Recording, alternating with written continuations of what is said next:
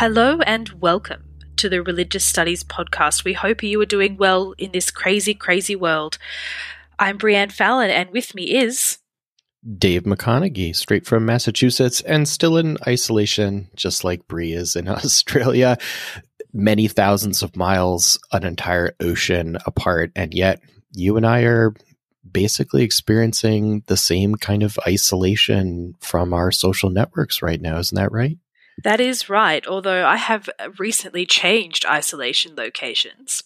So I'm no longer in my tiny one bedroom apartment, and I'm now on a 400 acre farm with my mum and dad, which is far less isolating, I must say, wow. despite the fact that it's in the middle of nowhere. It's nice to have more Time- people around.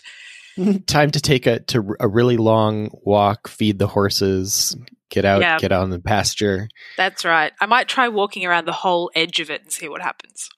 That's good. I I, I anticipate your report with um, uh, some some details about uh, the Australian wildlife. So so I can't can't wait to hear hear back. Can can we get pictures for all of our Twitter followers? Yeah, sure. Why not? I'll put up some. We actually have deer here, which people may not know, but I'll put some deer, some kangaroos, some scorpions. I'll see what I can find. Excellent. From my desk yesterday, I managed to see the beaver in the pond across uh, the road from us, so that nice. was quite a quite a treat. Brie and I are, are being are being light here because today's episode in in the midst of COVID is actually not a particularly light episode. Today, Chris Cotter's interview with Jen Schlieter about near death experiences on the table, and we hope you enjoy it. So take it away. Listeners to the Religious Studies Project and indeed um, in society beyond will be very familiar, I imagine, with the notion of near death experiences. They've become quite um, a predominant theme in fictional narratives and, and across the internet. Um, but within academic study, there, there have been sort of two approaches possibly to these. And one would be to be hyper medicalized, physiological, psychological, and seeing them um, as you know phenomena to be explained away. And another approach would be to be seeing them as proof of life beyond and um, using them in that sort of context. But what's been largely absent um, up until now has been a, a critical religious studies approach, looking at these narratives in their social and historical context and what they can maybe tell us um, about uh, our society and about our lives. Um, joining me today to talk about near death experiences is uh, Professor Dr. Jens Schlieter of the University of Bern. Um, Professor Schlieter studied uh, philosophy and Buddhist studies and comparative religion in Bonn and Vienna and got his PhD in philosophy from the University of Bonn and has held research positions at the University of Munich and the University of Bonn, and he's currently at the University of Bern, um, where he is professor for the systematic study of religion and also co-director for the Institute for the Science of Religion.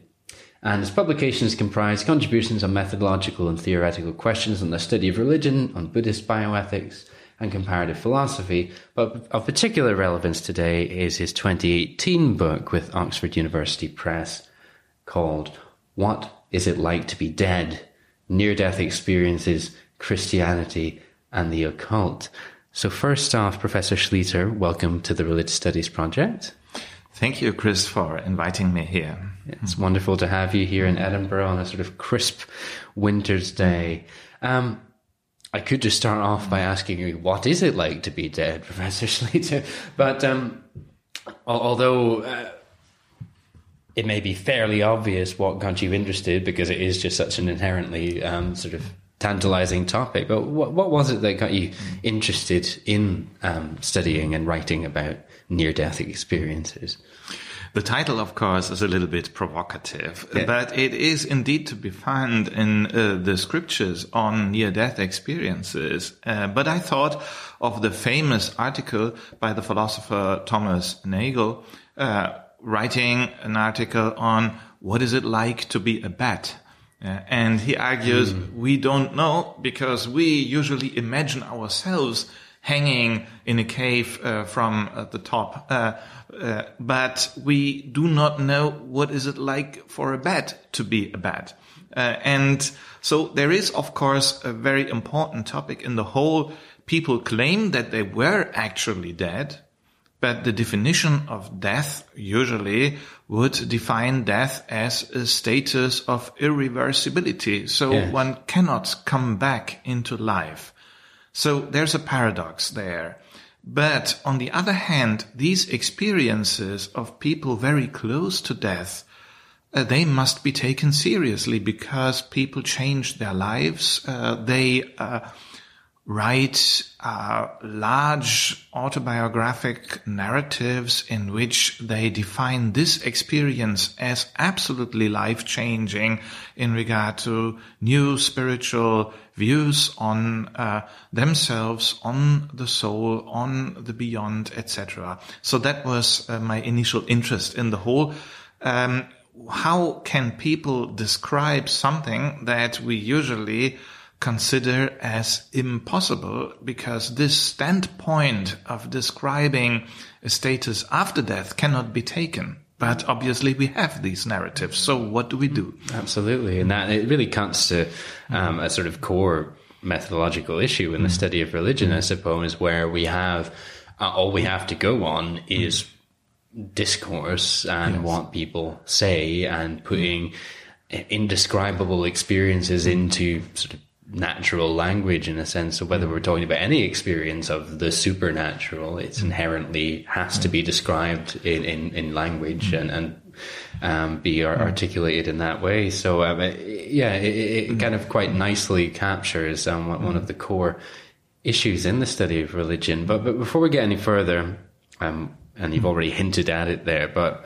what is a, a near-death experience? Um, just so we're all talking from the same page. Yes, I uh, started uh, by uh, defining the um, methodological point of view on near-death experiences in the book as, a, let's say, historical discourse study. So I looked at who defined near-death experience for the first time. Usually uh, people claim that it was Raymond Moody, an American uh, medical professional doctor, um, and he published a book uh, in 1975, Life After Life, and there he speaks of near-death experience and near-death experiences in the plural, uh, claiming that he used the category to describe those narratives which he uh,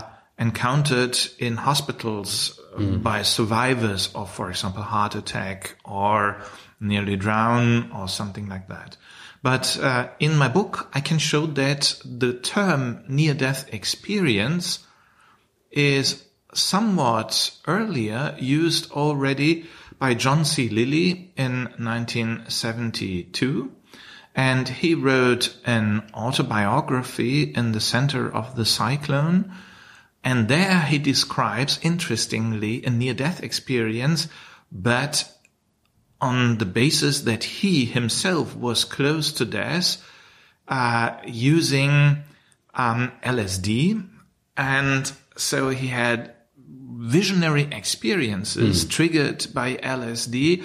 But on the other hand, he uh, was ill and uh, administered himself um, an antibiotics, but obviously something went wrong. Um, and so he was actually really close to death and uh, almost uh, comatose like uh, the status. So, uh, and um, Raymond Moody read the book, but of course for him, it was rather unsettling that it was an LSD experience. Mm. But in the book, I can show that indeed LSD and near death experiences co evolved in the mm. 1970s as a discourse and not, uh, and it is not a new phenomenon. Already in uh, the early 19th century, uh, people spoke of, um, experiences close to death and uh, what happens there, namely a life review, out of body experiences. Oh, now I know. Here I get back to the question of yeah, definition. Yeah, yeah, Sorry.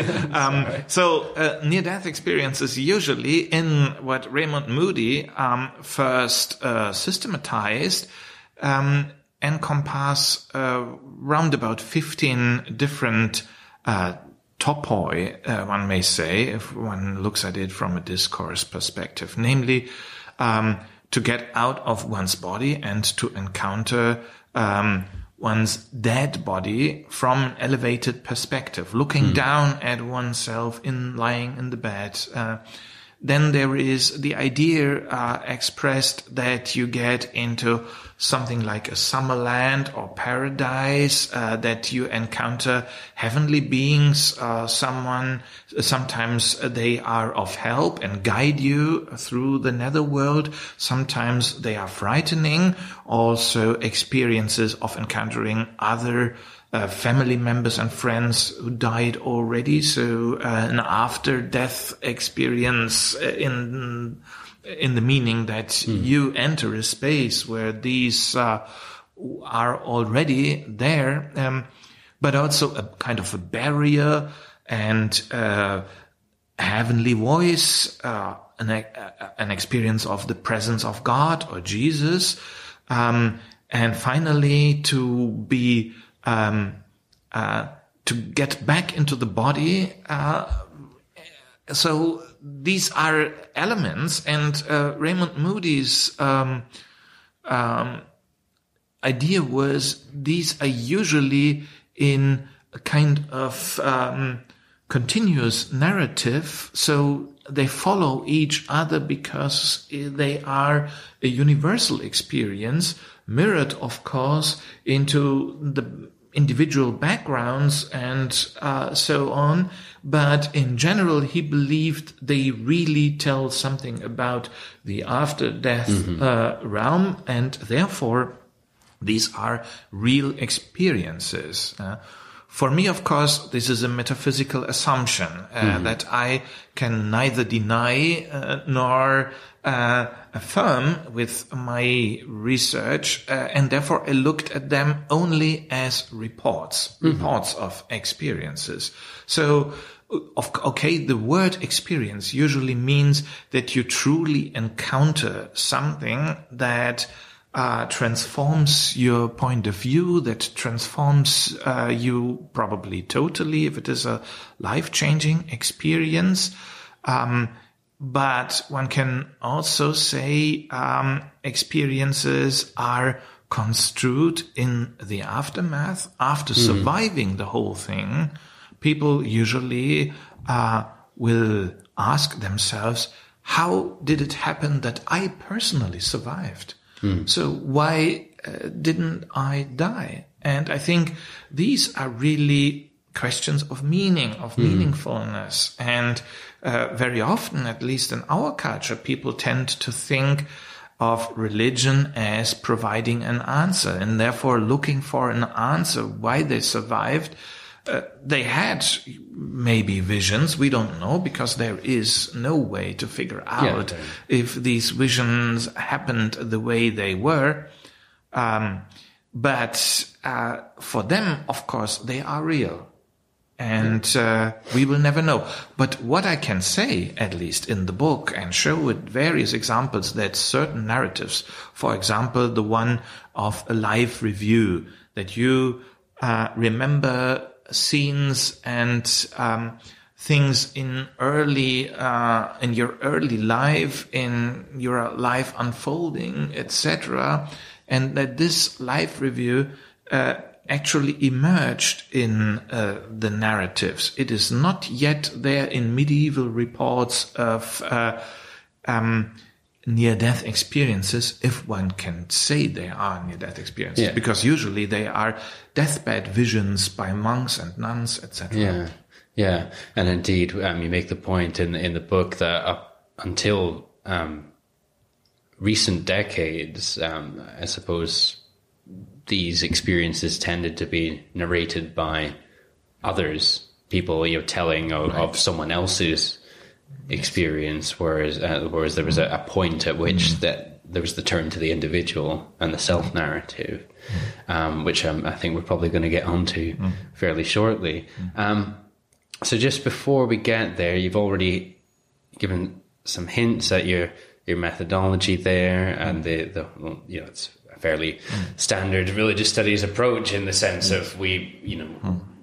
regardless of whether there is, mm. is a reality or not, what we have to go on are people's accounts of their experiences, and these accounts have impact and social impact. So let's look at them and treat them at face value and just deal with the content and the meaning and etc etc but is, is there anything else that you'd like to sort of caveat what you're saying with like you know like what, what was the body of material that you yeah. were consulting?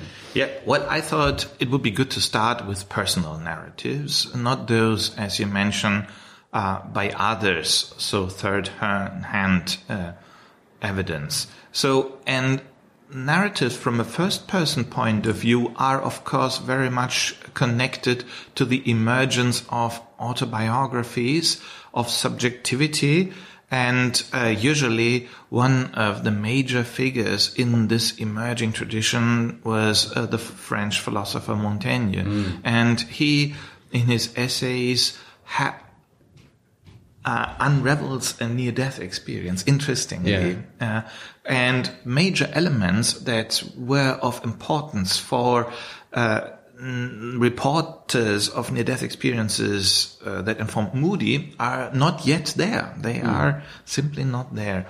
But then there is uh, uh, Francis Beaufort. Um, he was an admiral of the of um, the British Navy, and uh, he is the first uh, who really had a classical near-death experience. In uh, the end of the 18th century, he fell into Portsmouth Harbor, nearly drowned as a young man, and uh, decades later he reported his experience. And for the first time, we have mm. this uh, life review phenomenon. So he said, "I could see."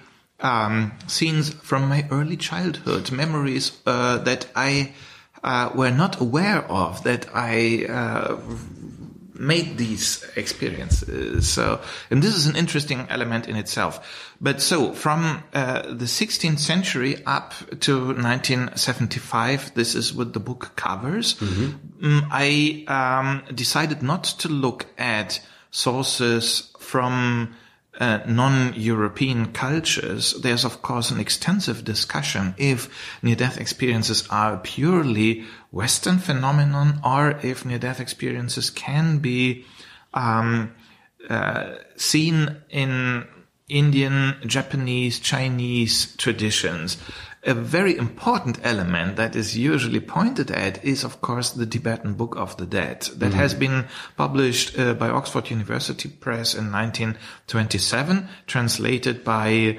uh, Walter Yeeling Evans Wentz uh, in collaboration with um, a native um, uh, uh, Tibetan um, uh, Lama Kazi Dawa Samdup, and they um, were tremendously successful in popularizing these Tibetan thoughts and rituals, what should be done if someone dies. And the idea to guide him through the netherworld, of course, in the Tibetan context, to encounter karmic delusions and to be very frightened mm, because um, the consciousness principle has to navigate through its own uh, complications uh, and so on. But to give you one example, mm-hmm. that it is uh, quite important to look very closely at the reported uh, experiences. People usually say, well, this is evidence that they are of a universal quality. Mm. Um,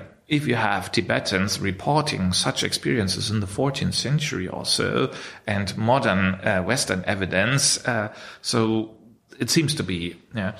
But, uh, for example, the idea that uh, there is an out of body experiences and one looks back at oneself.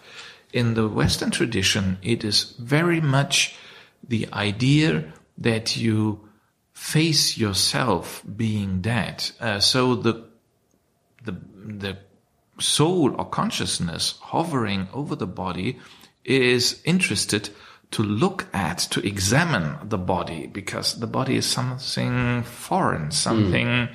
Uh, that is uh, no longer animated, but still something, point of reference in this world, etc.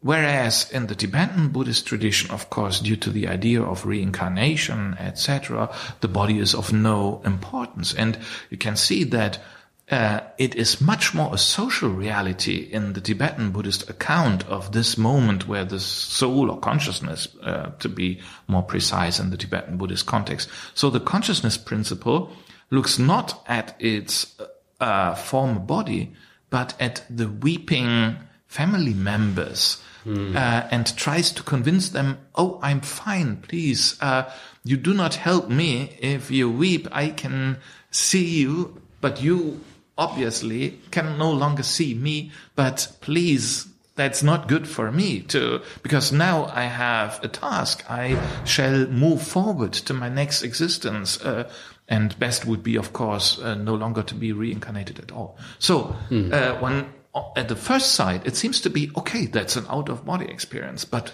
the narrated uh, content is totally different in terms of uh, epistemology, in terms of soteriology, and so on and so forth. Absolutely.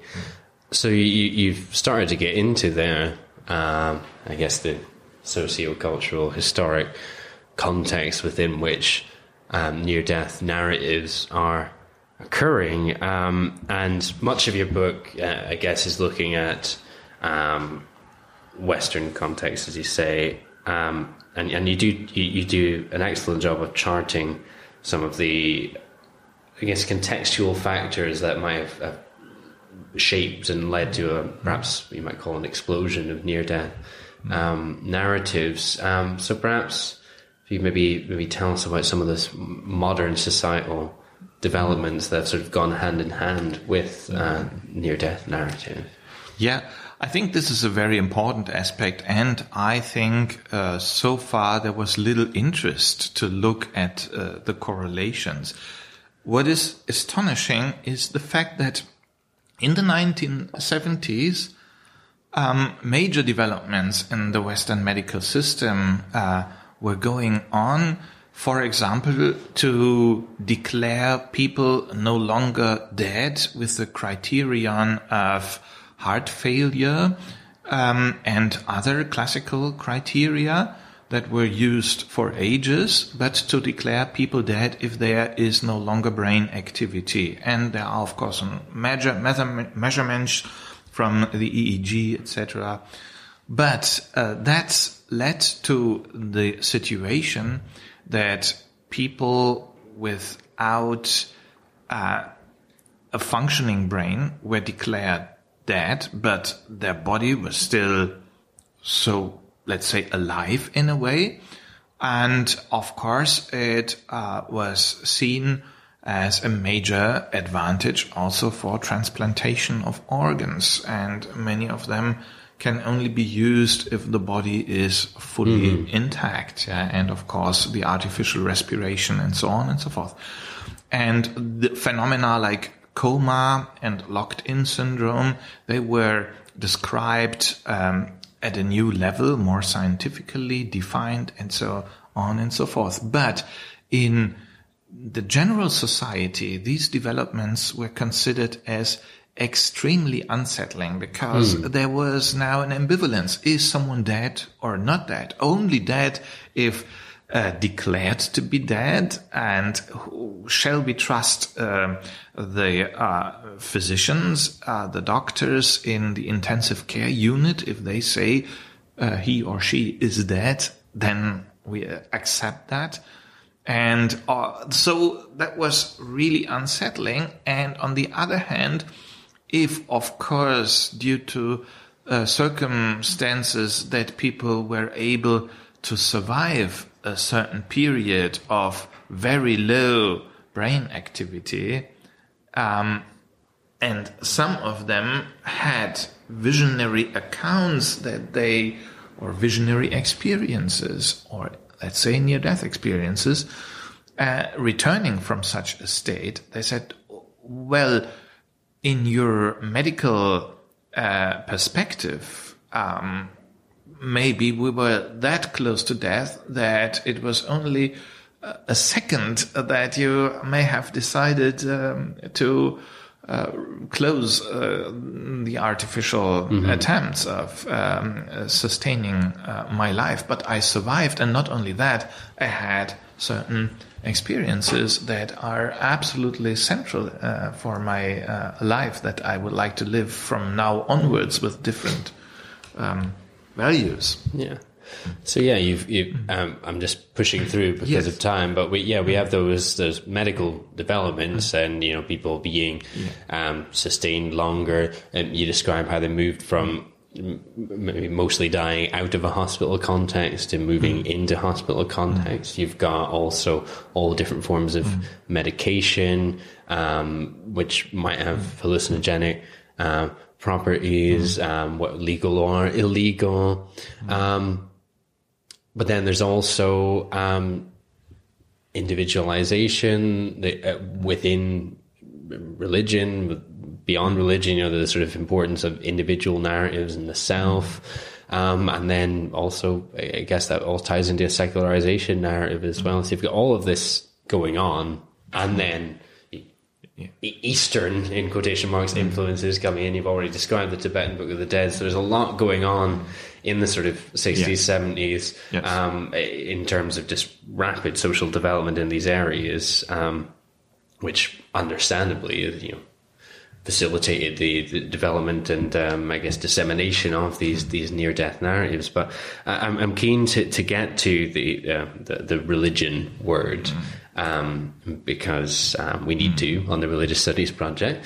Um, and and towards the end of the book, you, you, you tackle that head on uh, and talk about um, how um, religious metacultures might have influenced and shaped um, the, the form and content of these near death narratives. And then also you talk about uh, potential, um, I guess you could say, religious functions of the narrative. So maybe you could take us through some of that. Yes. Uh, I think usually books of reporting individuals themselves, they do not um, very openly quote sources that inspired them.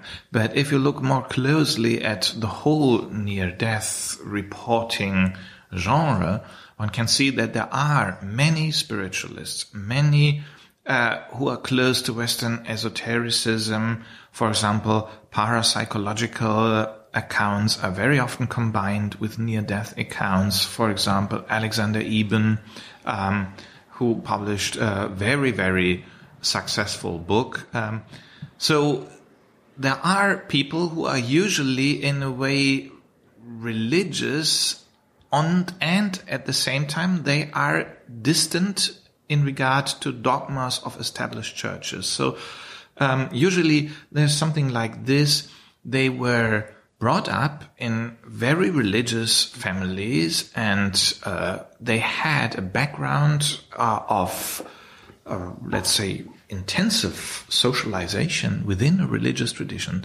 And then they moved on, studied, for example, something on the science of nature, medical medicine, or whatever, becoming uh, became more critical towards religion and towards established religion in particular. And then this happens, an event that uh, in which they almost died. And I think it is very plausible to look at uh, to look at the phenomenon with this perspective. At this moment, they revive their former emotion, and that was inspired and formed by a very religious uh, family life. But of course, they are already uh, stuffed with critical rationality. They are distant in regard to unfounded claims of traditional religious traditions. So the individual experience is, uh, from my point of view, a very vital element of this late modern religiosity. Mm-hmm. And therefore, one can say near death experiences are probably prototypical for the development. You do not, you, people no longer believe that uh, there is, let's say, a life after death in terms of what traditional, especially of course the Catholic Church, um, had to offer, but they have their individual experiences mm-hmm. and they think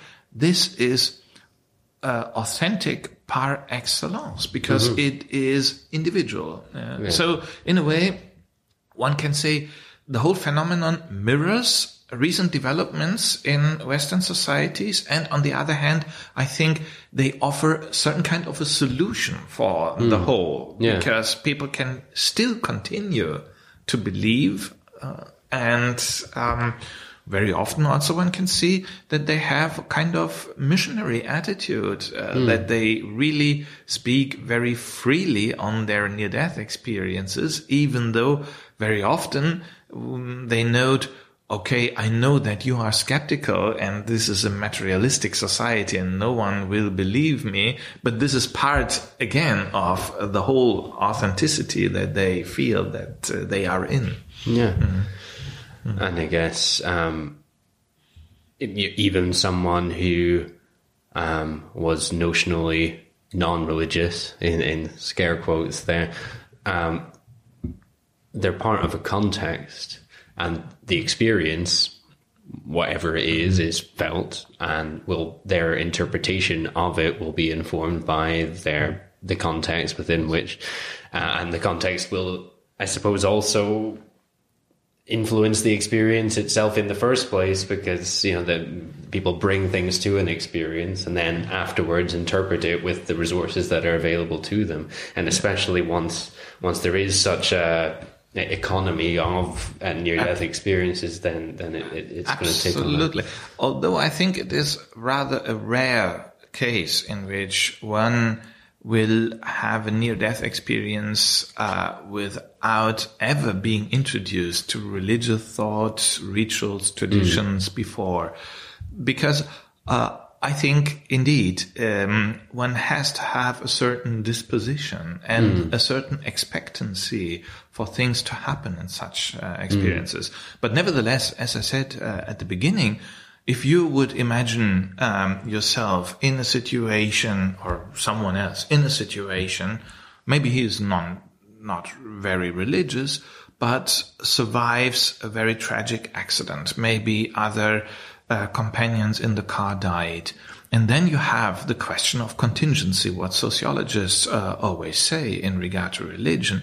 So the, the question of the reduction of contingency, namely, I could have died here. It didn't happen. So who saved me? Uh, we usually attribute uh, uh such uh, survival to a force. We are continuously looking for explanations. Uh, we cannot live without no explanation. And simply to say it was by chance, there was no uh, other force involved at all. And so I would say this uh, way of looking at uh, a situation, and of course, many suffer from, uh, let's say, the uh, injuries they have. So they are in a hospital, they are alone, they are under medication. Well, I don't want uh, to simply say that's an outcome of that all. I hope mm. that's clear that I think the whole is meaningful. Yeah. It's not simply to be reduced to such uh, factors, but these factors are or should be taken into consideration too. So people alone thinking at and on their lives, uh, probably the question of meaning pops up in their lives for the first time ever. And mm-hmm. then they maybe, oh yes, there was a certain kind of light. Was there a being behind the light? Uh, did I see a being? Although I do not believe, uh, but probably it was a being. And haven't I heard some kind of message? Mm. So because the the whole thing for them is of course complicated too. They have to remember ecstatic experiences, yeah. and they cannot say um, what they experience the moment they experience that. So they have an epistemological problem too. Yeah. Um, and again, we're right back to that, putting um, sort of non-falsifiable experience into words um, after the event, and uh, going back earlier in the interview, you mentioned um, Montaigne. Um, I have a tattoo of some words by Montaigne. Um, Fortis imaginatio generat casum. A strong okay. imagination creates its own reality. Yes, yes, um, absolutely. But there, there, yeah, there, there's a, a, sense of uh, after an experience, um, one is only going to be able to interpret yes. and articulate that, and human memory is a well, yeah. it's it's an awful thing is memory yes. you know like as eyewitness reports in in, in, in yes. criminal cases or will, will say absolutely and yeah. these experiences because they're so intense and profound mm. and occur in such sort of traumatic circumstances you know they're going to yes. be revisited and rearticulated and pondered uh, time and time again um, so yeah we can't say too much about the actual experience itself but what you're doing is is looking at looking at how people are articulating it and what are the themes and how that has has impacts. And um, we're we're pretty much out of time, um, but I, I, just wanted to sort of finish with uh, what might be your again it's been implicit throughout the interview, but sort of what would be some of your take home messages for for the study of religion um, uh, from um, your work with near death experience. Uh, um, like you know, what what do you think others can take and, and apply perhaps more broadly in, in their own studies in this religion thing that we're also obsessed with. well, I think one of the general insights that I would consider central is that extraordinary experiences were for some years less studied because people thought, well, it is a discourse by religious practitioners to speak about their extraordinary experiences. But I think there is really something uh, in there that may help also to look at recent developments. For example, these books by near death experiencers they are incredibly successful. Very often you have them in Amazon ranking mm-hmm. lists on place five, two, three, uh, and four weeks. So there is not only uh, the experience, but also a large audience interested in mm-hmm. this experience. So to study this as the phenomenon, as a part of a phenomenon of no longer institutionalized religion, but nevertheless as a part of a religious discourse where experience matters mm-hmm. and experience that very often has been only psychologized and uh, there are a lot of uh, neuroscientific theories that simply say well it's yeah it's uh, a dysfunctional brain that produces such delusions and uh, you cannot take it serious and i think this is simply uh, a very short-sighted view of the whole because people change their whole life after the experience, although it would be very important to have a closer look at this phenomenon. This has not yet been researched from my knowledge. Mm-hmm. Really an empirical study that not only considers uh, what the autobiography uh, maybe also an oral narrative of what has happened after the experience is considered, but also to look more closely at families, friends, and really to corroborate evidence that it was a life changing mm-hmm. matter. Yeah, absolutely. So there's, uh, on that final note, a potential research project for a listener, or perhaps that's your next research project. I don't know. Well, um, thank you so much, uh, Professor Schlieter, for joining us on the Religious Studies project. I'm looking forward to hearing how it goes down. Thank you very much. It was a pleasure. Good. We hope that in the midst of the pandemic that everyone is experiencing when mortality is really something that we're all thinking and facing right now that this was a, a, good opportunity to think about the religious approaches to death and dying.